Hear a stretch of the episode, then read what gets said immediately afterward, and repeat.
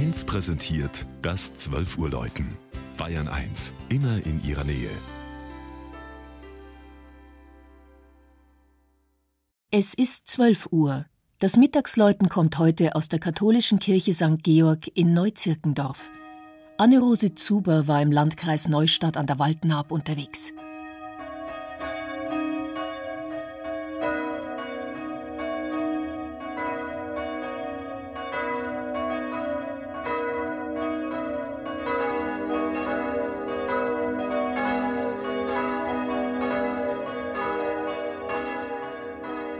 Neuzirkendorf mit seinen 3000 Einwohnern ist heute Teil der Gemeinde Kirchentumbach und liegt nicht nur an der oberfränkisch-oberpfälzischen Bezirksgrenze und der Bistumsgrenze von Bamberg und Regensburg, sondern auch noch auf einer europäischen Wasserscheide.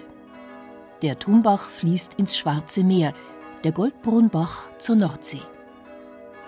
Die Ursprünge des katholischen Gotteshauses reichen ins 11. Jahrhundert zurück als Burgkapelle. Auf den heiligen Georg als Schutzherr der Ritter wurden damals viele Adelssitze geweiht. Heute ist von der Burg in Neuzirkendorf nichts mehr zu sehen.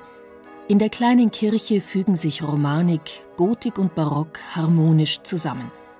Vom prächtigen Altar aus dem Hochbarock, der mit seinen typischen Akanthusverzierungen aus der Werkstatt des Oberpfälzer Bildhauers Doser stammt, fällt der Blick auf die gotische Kanzel – aus dem Sandstein der Region gemeißelt, gehört sie mit der achtfach gewundenen Standsäule und den filigranen Verzierungen zu den wertvollsten Kunstwerken der Georgskirche. Als bedeutendste Skulptur gilt die rund 500 Jahre alte schwarze Madonna mit der Perlenkette. Dass die überraschend reichhaltige Ausstattung bis heute erhalten blieb, ist mutigen Menschen im 16. und 17. Jahrhundert zu verdanken – denn während in dieser Zeit die strenge lutherische und kalvinistische Lehre galt, versteckten die Bauern einige Figuren in ihren Ställen. Das vierstimmige Geläut von Neuzirkendorf beginnt mit der Sterbeglocke. Sie ist die kleinste und mit über 500 Jahren die wohl älteste Glocke im Zwiebelhaubenturm.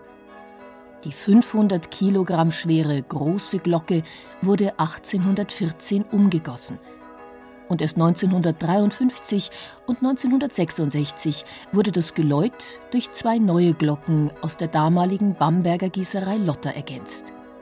Diese sind den Gefallenen geweiht und mahnen zum Frieden.